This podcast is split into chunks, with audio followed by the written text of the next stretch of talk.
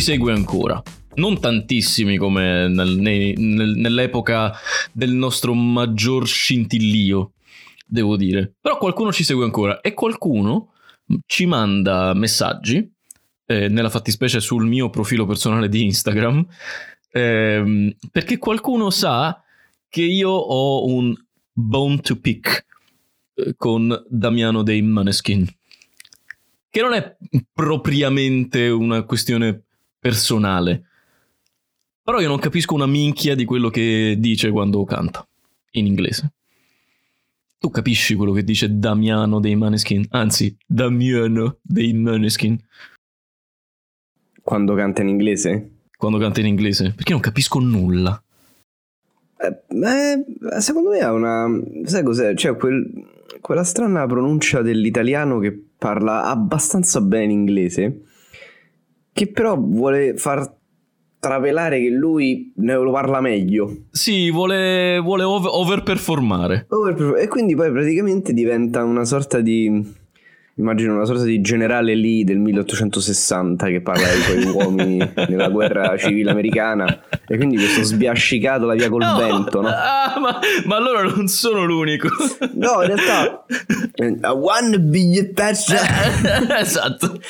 Be your pet poi la, serie, la Lega Serie A eh, ha deciso di fare eh, sta, sta, roba che fa ogni anno di prendere un gingolino e di metterlo in tutti i mini spot che manda per, per interrompere le, le, trasmissioni. E questo per è. poi passare. Eh, eh, tipo l'anno scorso era questo. Quindi ogni volta che c'era tipo l'intervallo della partita, I wanna be your prispet, wanna be your frascas. E io, ma che cazzo sta dicendo? E ti giuro che mi sono concentratissimo per cercare di capire cosa dicesse. Non ce l'ho fatta. Tra l'altro, ogni volta che lo, ogni volta che lo sentivo, dovevo guardare la mia ragazza negli occhi intensamente e dirle: I wanna be your frispes, wanna be your prascas.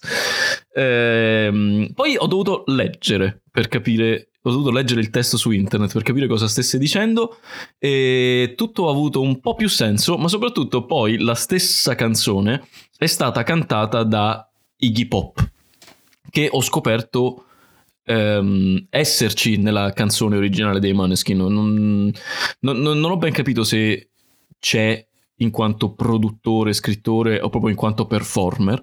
Però poi la stessa canzone l'ha cantata lui in solitario e beh, lasciatemi dire che quando un anglosassone parla in anglosassone, allora le cose si capiscono di più. Beh, ma quello in generale, diventare padroni di una lingua nelle sue sfumature più incredibili, che poi sono quelle dell'accento, perché eh, sono tutti buoni col vocabolario, nel senso cominci a, a, a imparare, a imparare, esatto, accumuli, è come... Eh, è grindare il vocabolario, cioè, ti là a grindare il vocabolario impari le, le, le parole, però l'accento è quello che fa la vera differenza.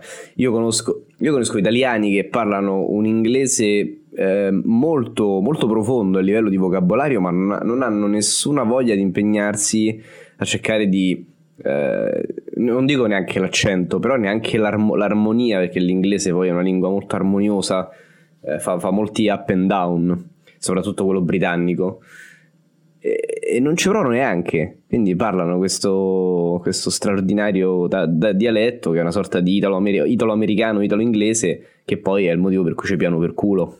Eh no, fanno, aspetta. Fanno, eh, fanno ah. mettono la, la, la, mano a, a cipolletta e fanno Wey, Super alt, Mario. Alt, perché ho scoperto, passando un cospicuo periodo di tempo all'estero, che in realtà noi siamo particolarmente amati per questa cosa. No, no, però cioè, ci, prendono, cioè, no, no, ci prendono per il culo in maniera... Um... Bonaria. Sì. No, ma c'è davvero dell'affetto. Io mi ricordo, eh, eh, io sin da piccolo mi sono impegnato a parlare l'inglese in una certa maniera. Adesso, al di là del fatto che poi Uh, quando scherziamo qui su, sul podcast lo parliamo in maniera maccheronica, però avendo passato un bel periodo della mia vita a dover lavorativamente parlare in inglese ogni giorno, um, diciamo che poi già mi sono sempre sforzato io a parlarlo in una certa maniera e con una certa cantilena, con un certo suono e con una certa pronuncia. Eh, poi esercitandolo ogni giorno devo dire che avevo raggiunto dei livelli assolutamente soddisfacenti. E un giorno una mia project manager, eh, alla quale non stavo tra l'altro particolarmente simpatico, trovò un ulteriore motivo di biasimo nei miei confronti e, e mi disse durante una riunione, vedi se tu parlassi inglese come tutti gli italiani forse mi staresti più simpatico. Eccoci dopo che, dopo che avevo detto una cosa che le andava particolarmente contro, però sai Te che l'ha proprio detto? Eh sì, me l'ha proprio detto, me l'ha proprio detto, ma allora vai a fare in culo. Non, non dirò il nome, dirò solamente, No, che vabbè, era, certo. dirò solamente che era tedesca. I simpaticissimi tedeschi, d'altronde, conosciuti in tutto il mondo per la loro sottile ironia, per il loro Sì. umorismo scoppiettante. Eh, È strano che non ti abbia detto qualcosa tipo, beh se eri morto mi stavi più simpatico. Se eri morto avevi i baffi e una canottiera, mi saresti stato più simpatico. Ma va bene. Comunque, ehm, perché dico questo? Perché, perché ho cominciato così? Perché una ragazza che eh, ci, ci seguiva tempo addietro e continua- ha continuato a seguirci, chissà per quale assurdo motivo, mi ha mandato un video di eh, tale... Anzi no, un video in cui eh, sai quelle robe tristissime montate tipo ehm, quelle infografiche che prendono pezzi di video e poi mettono testi a video, mm, terrificante. Però si rifaceva al fatto che tale Bringlese, Bringlese, non so esattamente come si debba pronunciare, che è un ragazzo che ha un canale YouTube, un ragazzo americano che ha un canale YouTube, abbia valutato la pronuncia di ogni membro dei Maneskin e a Damiano abbia dato un B+. Ah, vabbè, oh. Ma infatti secondo me lui non, non è che parla, guarda, rispetto a, a un'Elisa o, mm, o- non mi vengono in mente altre cantanti che cantano in italiano, però eh, Elisa io per esempio non la sopportavo quando cantava in inglese, Mamma mia. Cioè era insostenibile, poi eh, non, non- so se abbia studiato a fondo la lingua, ma non mi sembra, Mm, voglio essere smentito. Ma no- non ti smentirò io, e soprattutto non ti smentirà Non. Elisa. Eh, E sai a quanto dato a Elisa questo, questo signore? Eh, no, no, però forse farò, farò un po' di scouting sul suo canale eh, YouTube per sapere chi altro ha valutato. Magari Come si valutato un- chiama? ha valutato me. Come Eh, si chiama? eh, Bringlese. A parte che è un nome pessimo, cioè è, Sì, veramente quasi, è, quasi, è quasi più brutto di podcast market. Però diciamo che qui Beh. c'era della- dell'ironia italiana, forse lì c'è dell'ironia tedesca che non capiamo. Bringlese. L'inglese per gli italiani. Ma Bri perché... Bri, per- tipo, ah, perché British English. Non lo so, forse perché lui si chiama Brian. Allora forse Ah, avrei beh, detto ok. Bra- eh, ho capito, ma allora a quel punto avrei fatto Bry inglese. Branglish. Branglish, Branglish. Bringlese. Sai cosa sta succedendo, Tico? Inesorabilmente e neanche tanto lentamente che stiamo invecchiando. Io sono un po' preoccupato per quello che mi riserva il futuro. Ehi, addirittura già preoccupato. Ma eh, allora, tu ti stai accorgendo di stare invecchiando? E, e quali sono i segnali che stai captando più frequentemente e con più gravità? Ma allora... Allora, sicuramente ce n'è uno che poi se- forse anche vagamente squallido, ma è la- il, il tempo di... il cool down della, dell'ubriacatura. Cioè io per riprendermi da un'ubriacatura prima ci mettevo un'ora eh, a vent'anni, ora ci metto due, due giorni. Questo, è, questo, questo purtroppo è una delle cose che vedo più chiaramente. Non so Eh, se purtroppo, te... eh, guarda, non, mm, non prendo una ciucca come si deve da un sacco di tempo. Tra l'altro, l'ultima volta che è successo ero a Roma e ho vomitato un hamburger dal naso. Ecco, vedi. Però Allora, sono ancora qui a raccontarlo. No, Fosse successo adesso a 36 anni, quasi probabilmente sarei morto. Eh, forse- Soffocato dall'hamburger. Scusa, questo quando è successo? Quanto tempo fa? Eh, non, non lo so. Dovessi dare una connotazione temporale, ti direi 2015, 2014, 2015. Eh, vabbè, 28 erano già un'altra storia, effettivamente. Erano un'altra storia. Era E poi ce ne sono altri di, di- di segnali che capti. Eh, ehm, allora, fammi pensare, fammi pensare. Eh, sì, ce ne sono. li sto, li sto solo raccogliendo. Intanto di tuo, perché mentre raccolgo. Io, io ne ho due, che sono, anzi tre, tre, ma quello, quello, più, quello più stupido e che non voglio propriamente imputare esclusivamente alla vecchiaia, ma è una delle concause, è che ci metto molto di più in termini di tempo e di impegno a dimagrire. Sto parlando proprio di, di massa grassa perché sto andando in palestra ogni giorno per almeno un'ora e mezza, quindi ho messo su un sacco di massa muscolare, effettivamente sono diventato sopra, sono diventato un armadietto, ma c'è sempre quella pancettina che eh, è, veramente flebile, lì. Però in tempi non sospetti, se avessi fatto tipo una dieta ferrea per una settimana, sarebbe andata via.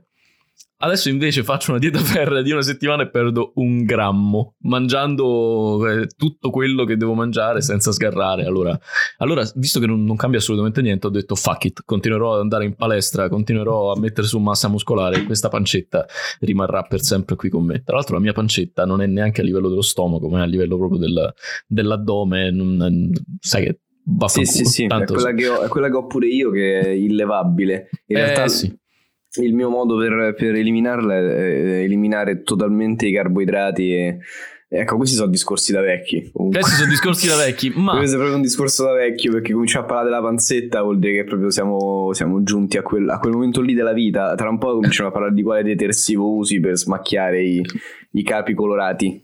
Poi faremo credo. una puntata sul una podcast puntata. del detersivo. Eh, no, un, altri due segnali che sono un po' più preoccupanti. Il primo è una narcolessia impellente eh, qualsiasi cosa io stia guardando. E non riesco più a finire un film con la serenità che dovrebbe essere propria alla felicità di guardare qualcosa di anche carino alla TV.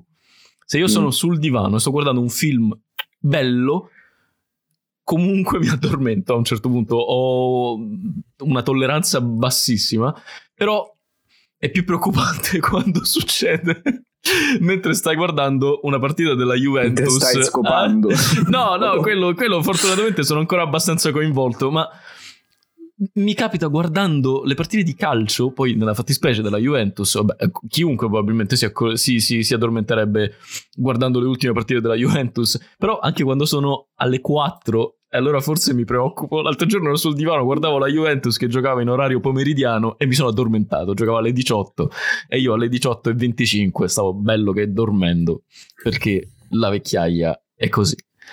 Allora, io, a me i film mi danno pure a me questa, questa narcolessia a, a, volte li scelgo appositamente per darmela, però. Cioè, cerco dei film tipo Antonioni è uno dei miei narco, narco lector pre- pre- preferiti. narco cioè, movie. Narco movie, cioè, che ne so, Deserto Rosso, cioè, top per dormire. Pasolini, strepitoso.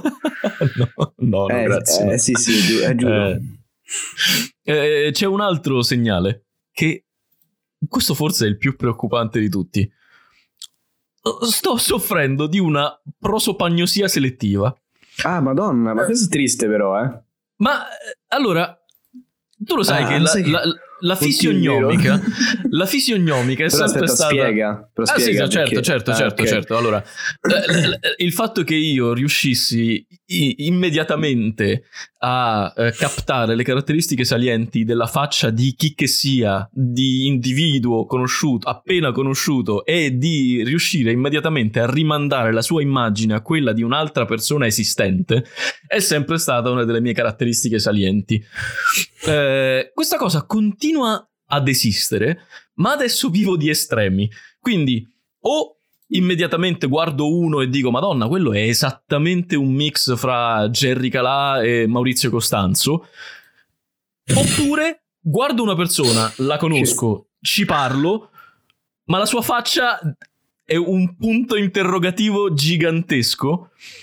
E, esempio, in palestra l'altro giorno c'era una persona che mi guardava insistentemente e mi sorrideva. E io gli sorridevo.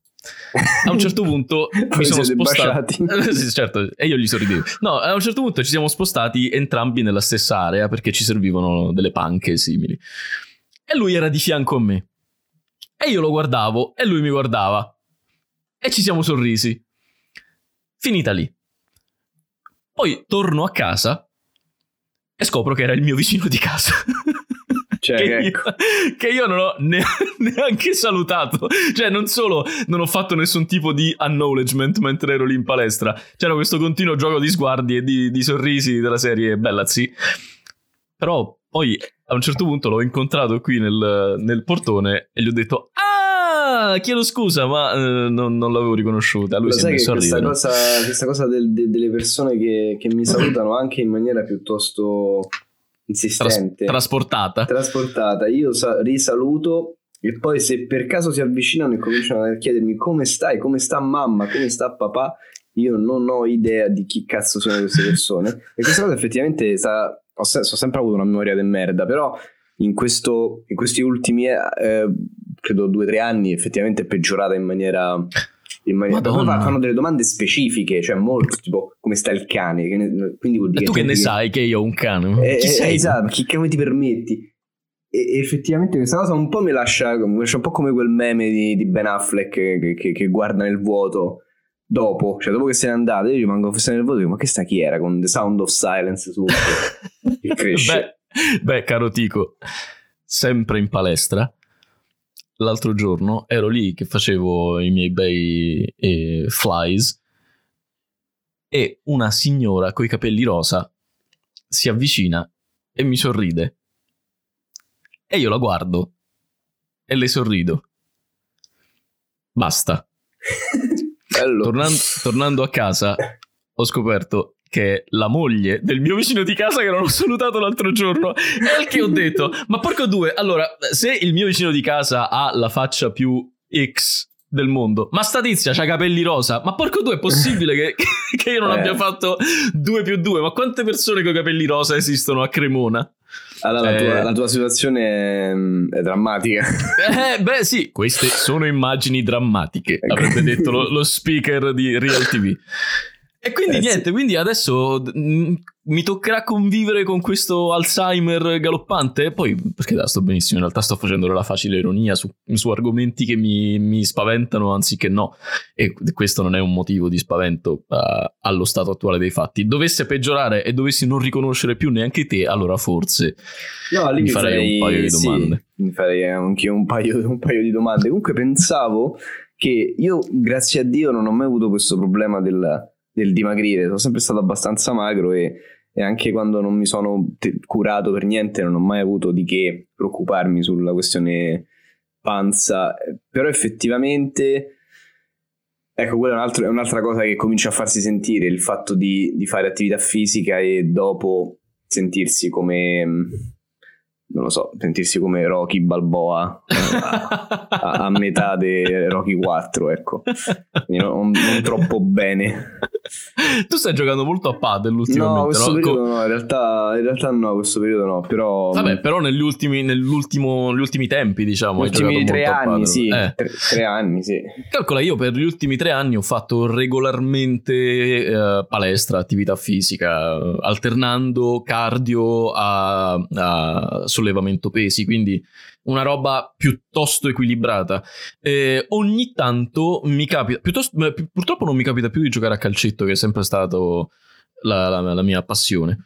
Calcio, calcetto, eh, qualsiasi sport con la palla per terra giocata con i piedi.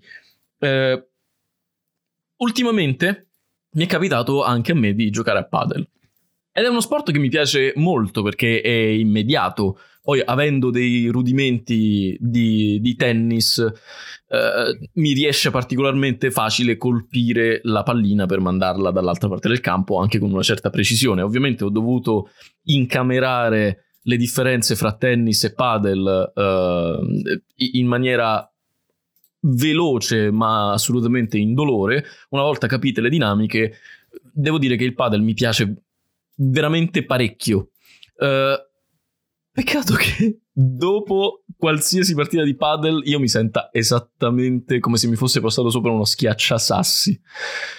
E, e- e non me lo spiego. Non mi Eh, no, spiego infatti questa è quello, cosa. non te lo spieghi, cioè, perché in realtà sai bene che avendo giocato a tennis, se ti fai due ore di tennis, eh, ti chiedi come facciano, vabbè, chiaramente il lavoro loro sì, ok, però giocare 5, ecco, immaginati Andy Murray, no, che ha praticamente deambula come mia nonna a 93 anni ormai, Eh sì. e quello dopo 5 ore e mezza ancora corre e va a inseguire. Io capisco la forza di volontà, ma c'è anche un limite fisico che queste persone superano ogni volta che giocano. Io dopo due ore vorrei uccidermi, vorrei proprio tagliarmi Eh. le gambe, no?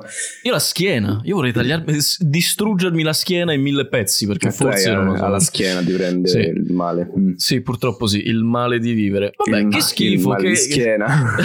Comunque, io lo sapevo che questa terza puntata di questa decalogia che abbiamo, che abbiamo deciso di fare sarebbe stata un po' eh, rivolta agli acciacchi, ai malanni e sarebbe stata vie più una schifezza eh, perché tutti i terzi capitoli fanno schifo di tutte le cose esistenti.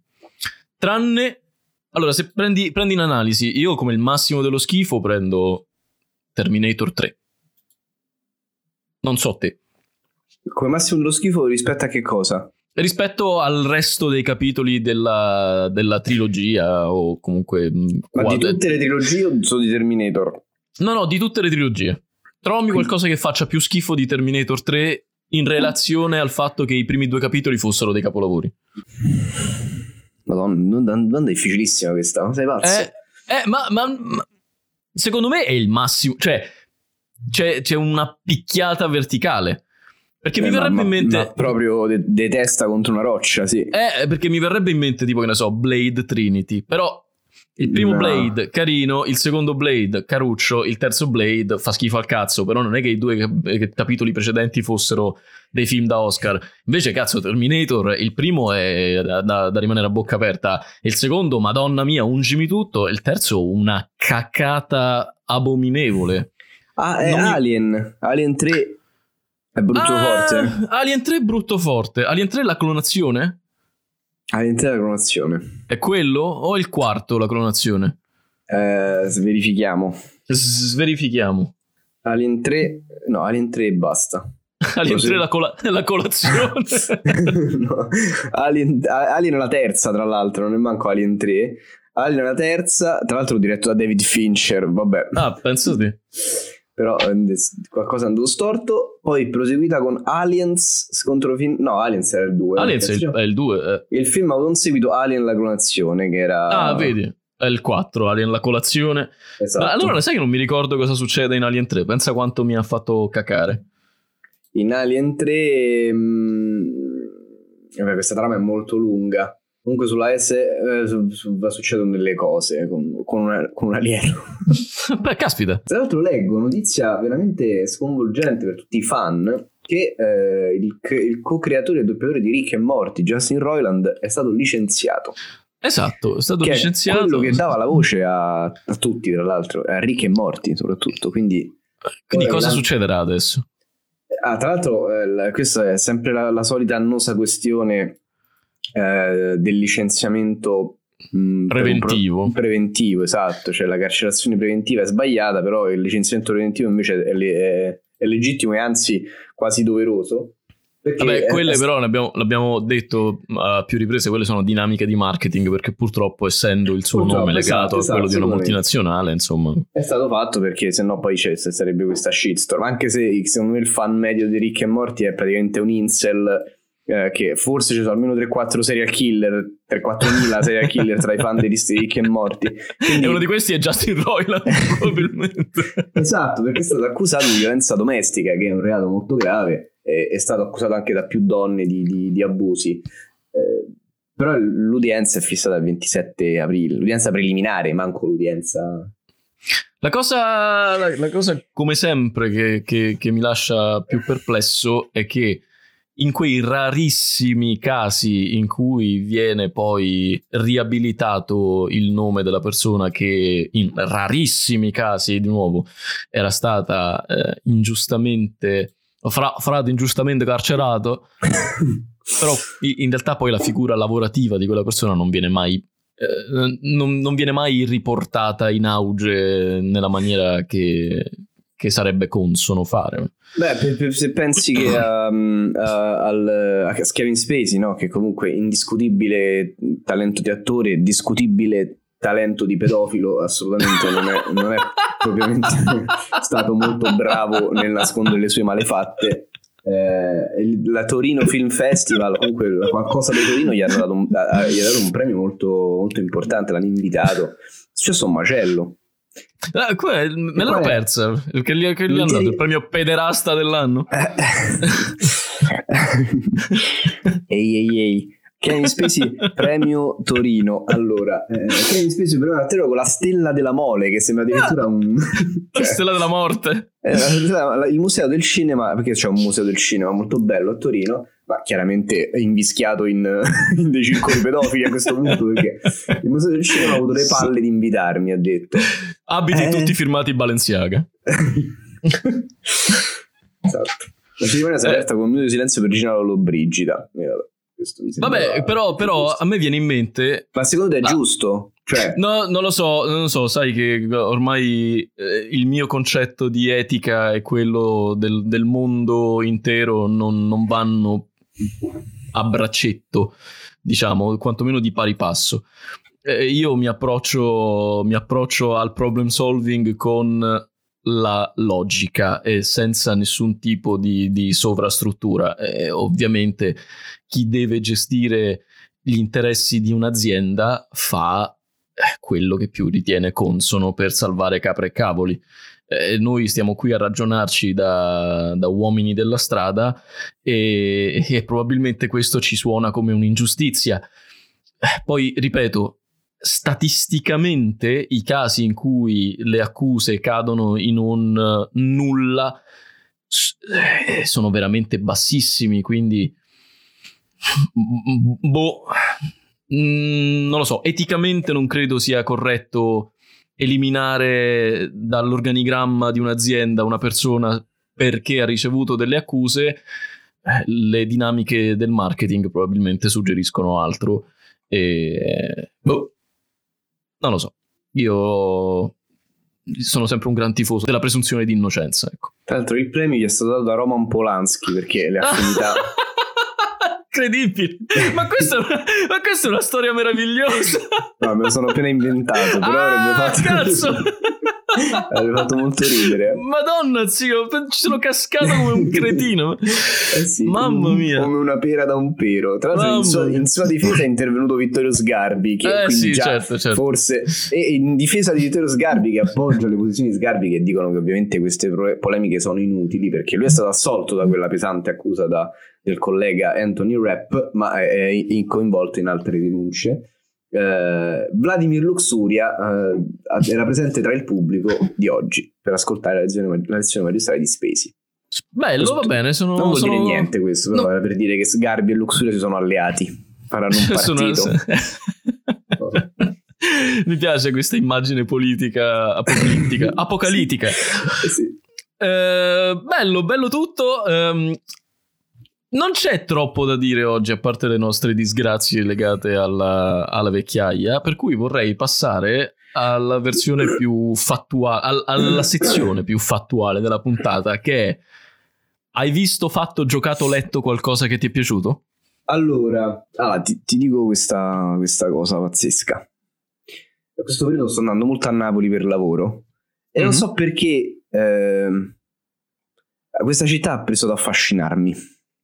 Beh, perché Napoli è una città incredibile, forse. Forse per quello, esatto. Insomma, ah. so, mi, ha, mi, ha, mi, ha, dato questi... questi cioè, è, è come, come, ha detto una persona che conosco, è l'unica città in cui metti una cattedrale del barocco accanto a un palazzo disintegrato dalle bombe e la, questa cosa ci sta bene ha un senso. Ha un senso. Ed è credo l'unico posto al mondo. Perché se, lo, se guardi la stessa cosa a Caracas eh, invece è solo una favelas del cazzo. Sì. invece a Napoli questa cosa la rende ancora più affascinante. E quindi ho deciso di guardarmi tut, tutte cose che riguardano Napoli. Cioè la, la, il biopic su Clementino? No. allora, cerco, cerco Napoli cose su Netflix così ho scritto e eh, è capitato un documentario di Michele Santoro, che quindi forse Poi. già devo smettere di... E invece alla fine ho, visto questo documentario che si chiama Robin Hood, ha scritto proprio Robin Hood, sì. e, e, che parla della paranza dei bambini, che è un... praticamente... Eh, chiamata così, no, non so se onestamente dai giornalisti o addirittura da, dai, dai, dai, protagonisti stessi della vicenda, sostanzialmente mh, tra il 2000, mi pare 16, 2019, insomma, quegli anni là, degli anni 2010, ci furono delle guerre di Camorra in alcuni quartieri eh, più, eh, più, umili della, della città, mm. chiamiamoli proprio quelli abbandonati dallo Stato, eh, in cui dei, delle, dei, clan di ragazzini, letteralmente da qui il nome paranza di bambini, eh, ragazzini di 15, 16, 17, 18 anni si sono presi a pistolettate. Mm. Se sono sparati, se so... e, e, e, il documentario racconta in maniera, devo dire, molto, molto interessante, una bella regia. Intervista i protagonisti di questa storia e ne esce questo ritratto assurdo di questi ragazzi che abbandonati da, da qualunque cosa, da chiunque, alla fine hanno solo quell'opzione nella vita e volevo vedere le cose belle della città in realtà, poi mi sono ritrovato a vedere un documentario sulla Camorra. Ecco, questo mm. era per dire: avete dei consigli? Ah, quindi tu eh, eh cogli, cioè... cogli, l'opportunità per chiedere dei consigli. Eh, allora... Sostanzialmente sì, perché che cazzo, cioè non, volevo vedere una storia di Camorra, volevo vedere una cosa celebrativa della parte, della parte, migliore della città, non della parte criminale. Come se io prima di andare a Roma a Sudamericano mi guardo un documentario su Casa Monica, cioè mi passava voglia di andarci, no?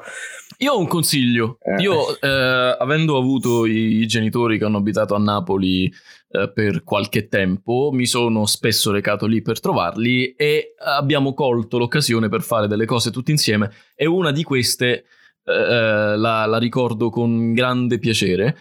E ti consiglierei la prossima volta che vai ed hai mh, mm, qualche ora libera di prenotare un tour della Napoli esoterica.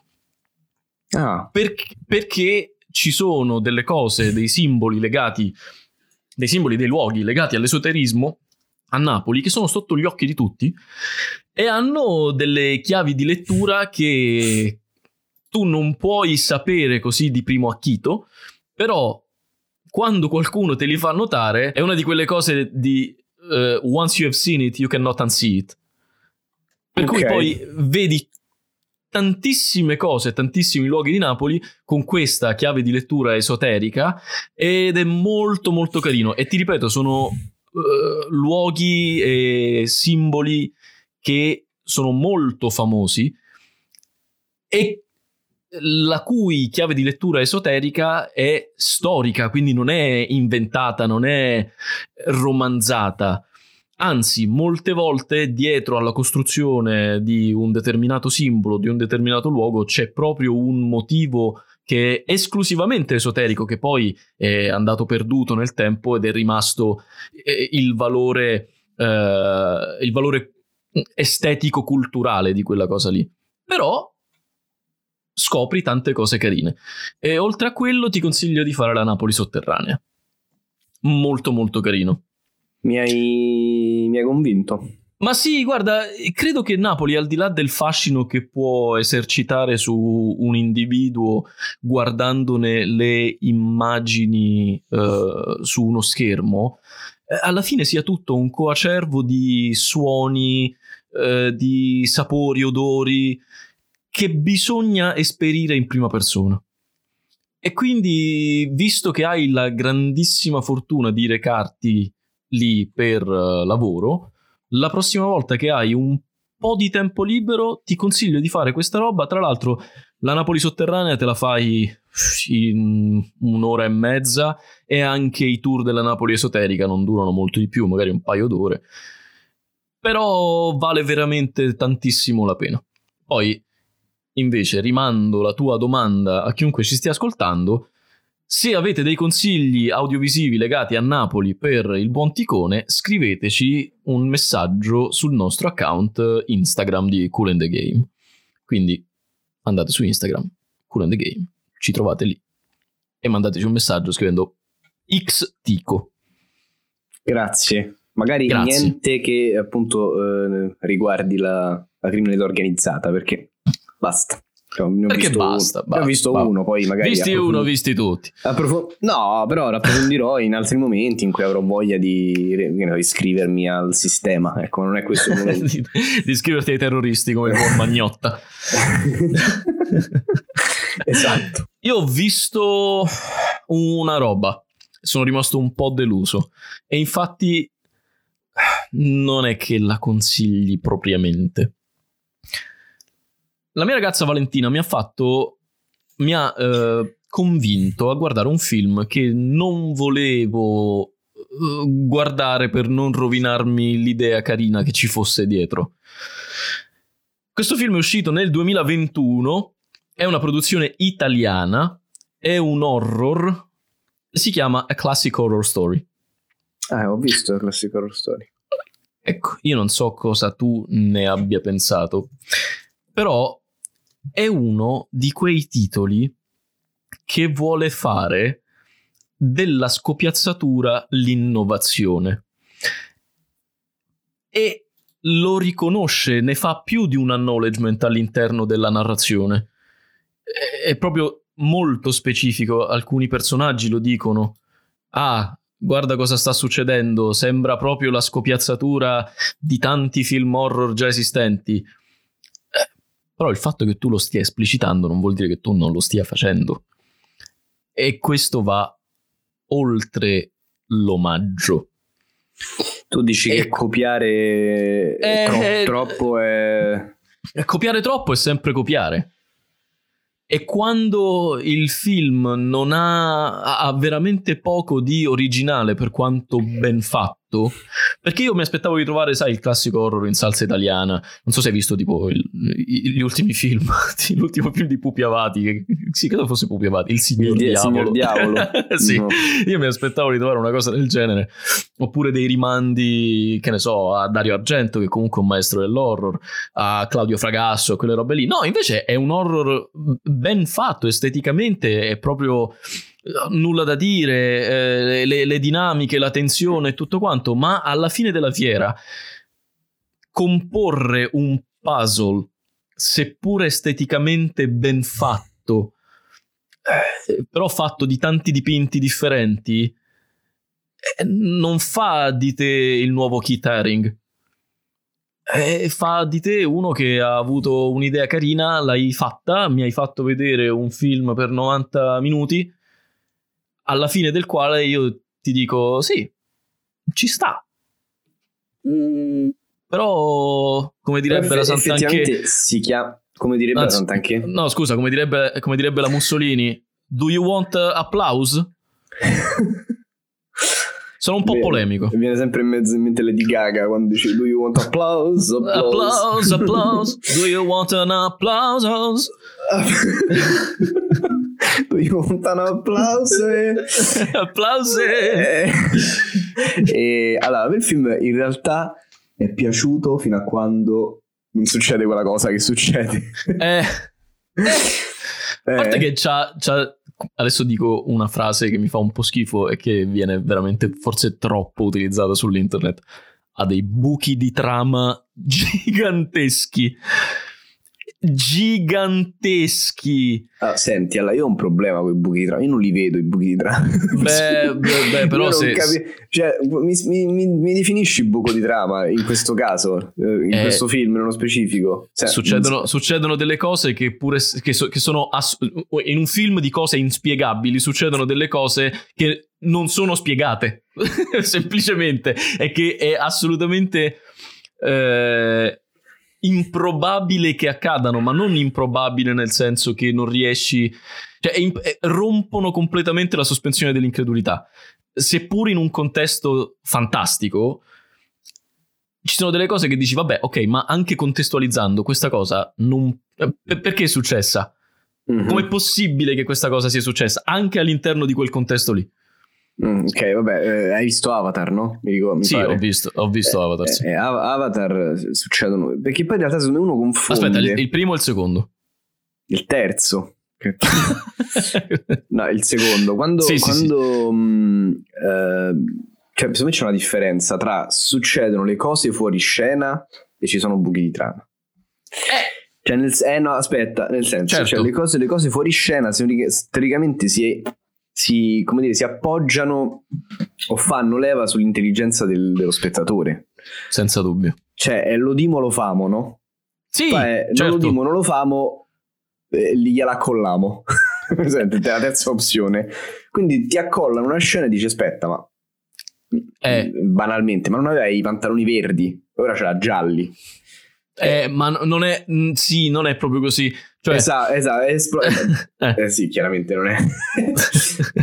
Però quello è secondo me, cioè loro cercano di dirti eh, ci devi pure arrivare da solo perché se teniamo tutto è uno spiegone, no? Guarda che è difficile Ma da dentro non fa passare carità. questa cosa, eh. Sì, certo, però poi quando succede una cosa che è una delle chiavi del film e e tu non mi dai un senso logico a quell'accadimento e ripeto un senso logico che abbia eh, senso di esistere all'interno di quel mondo non nel mio mondo. E vada bene che veramente io sono una delle persone più fesse quando guarda, quando guarda qualsiasi film perché la mia sospensione dell'incredulità è molto profonda. Per cui se sto guardando una roba anch'io molte volte faccio fatica a trovare quelli che vengono chiamati buchi di trama perché in realtà io mi faccio prendere, mi faccio trasportare, per cui la narrazione mi porta da punto A a punto B e a me sta bene tutto. Cioè, in, imboccatemi quello che cazzo volete, perché tanto io se guardo un film, alla fine quello che devo fare è lasciare che qualcuno mi racconti una cosa senza, troppa, senza troppo impiego di materia cerebrale. Mm-hmm. Poi ovviamente ci sono altri film che so già approcciandomi che invece dovrò cercare di interpretare e, e quelli mi fanno volare. Però non è questo il caso. Cioè è un film che ti imbocca e a un certo punto succedono delle cose e tu dici sì, ma no.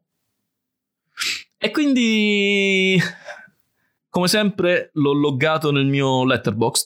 Adesso ho questa fissa di loggare eh, quello vedo, che guardo vedo. sul letterbox. Sei proprio sì, sto cercando di dare un, un, ordine alla mia vita e uno di questi è catalogare quello che gioco, leggo e guardo. Più che altro altrimenti non ricorderesti che l'hai letto, giocato, Esatto, visto. esatto. Eh, perché poi voglio, voglio, stilare delle classifiche alla fine dell'anno per, per capire, per tracciare un bilancio.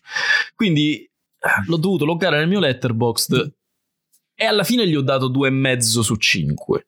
E la seconda cosa che mi ha lasciato un po' di amaretto in bocca, ho letto il nuovo libro di Rocco Tanica. E non ti è piaciuto? Del, del quale sono estimatore assoluto. Se c'è una persona con la quale vorrei passare del tempo è Sergio Conforti. Ho letto il nuovo libro di, di Rocco Tanica e... è un'idea interessante anche qui. Però il fatto che sia un'idea interessante poi non sempre si traduce in un prodotto sì, certo. godibile da fruire. L'idea alla base è che Rocco Tanica abbia scritto questo libro a quattro mani con ChatGPT. Quindi sfruttando... che, è, che eh, è fa... un giornalista della stampa, eh? Certo.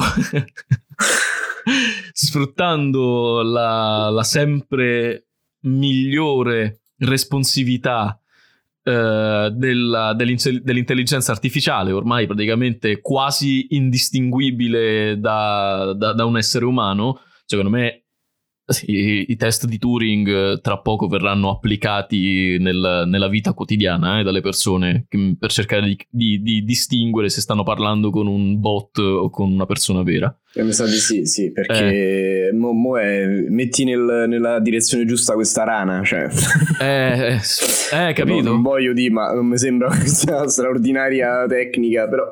Eh, però funziona. Eh, funziona così come eh. funzionavano i captcha all'epoca, zio, eh, funziona pure. Dici quanti bus vedi in questa foto. Pensa che... Eh, comunque, l'idea alla base è geniale, come, come, molte cose che ha fatto e detto Rocco Tanica. E il risultato è una cosa che a, a tratti mi ha fatto veramente ridere, ma proprio singhiozzando. Però per la maggior parte della fruizione è stata una cosa quasi difficile da leggere. Perché, perché il nonsense uh, toccava dei livelli. Era troppo, eh? Eh, sì, eh. Sì, sì, sì. E quindi il nuovo libro di Rocco Tanica, ok, è un meraviglioso esperimento. Forse i tempi erano troppo acerbi, o forse non si può ambire ad un risultato migliore di questo. È stato un meraviglioso esperimento. Bravo Rocco Danica, ovviamente mi hai fatto ridere, ovviamente sei... Eh, il più grande genio italiano di del... tutti i tempi, forse. sì, forse di tutti i tempi. Però questo libro non ti è riuscito particolarmente bene. Eh, vabbè, di contro, eh, ci segnalo lo, lo sbiancamento dell'anima, sempre di Rocco Tanica, uscito un paio d'anni prima, che è una sua autobiografia. Lo sbiancamento. dell'anima. E quello è un libro che consiglio a chiunque. Straordinario. Beh, detto fatto, tu hai qualcos'altro di cui vuoi parlare? No, però voglio solo, voglio solo dire una cosa. Che, che- che bella che è la busta paga. Questo è... sì, Eh, lo stai dicendo ad uno che al momento è disoccupato. esatto, lo, io lo ribadisco, no? E anche tu sarai d'accordo. Che bella Ma che sì, è sì, la sì, busta sì. paga. Ma a volte che bella che è la partita IVA. Eh, Dovrebbe essere un mix delle due cose, la vita. Ma ti dirò, ti dirò, che bella che è anche la disoccupazione. Quando Beh, è la contro... NASPI. No, la, la NASPI è meravigliosa, però nel mio caso era inapplicabile lavorando io all'estero. Ehm, ed essendomi soprattutto licenziato, quindi ho fatto tutto di, di- di- di pugno, di pugno proprio, eh, però questa, questo momento di pausa controllato è stato molto carino. Sta volgendo al termine, perché sta volgendo al termine, fortunatamente, però il fatto di aver fatto un pit stop di un paio di mesi è servito a ricaricarmi le pile dell'anima. Quindi, e, e a loggare dei film su, su Eh, su- Letterboxd. su Letterboxd, esatto. David Letterboxd. Beh, e quindi va bene, è andata anche questa. Oggi siamo stati più bravi. Del solito. Non so, non so se hai anche tu questa, se hai avuto anche tu questa impressione. Siamo stati Eh, sì. quasi un podcast. Sai che cosa? Che mancava, mancava Claudio che si arrabbiava. Su, Claudio, Claudio si arrabbia ultimamente. Sai, si arrabbia ultimamente è molto, in, è molto in difficoltà con il resto del mondo. Vabbè, è finita così. Grazie, finita così. grazie per questo terzo episodio che è un po' più bello di eh, Blade Trinity, ma più brutto di, Di Aliens. No, Di- anzi, di, di 3. Alien. Di Alien. No, vabbè, bello di Terminator 3, eppure la mia Birkenstock consumata. Ehm, ma più brutto di Alien 3, che non mi ricordo, ma secondo me, visto che su IMDb gli danno eh, 6,4 su 10, secondo me è la più carina di questa puntata di questo podcast.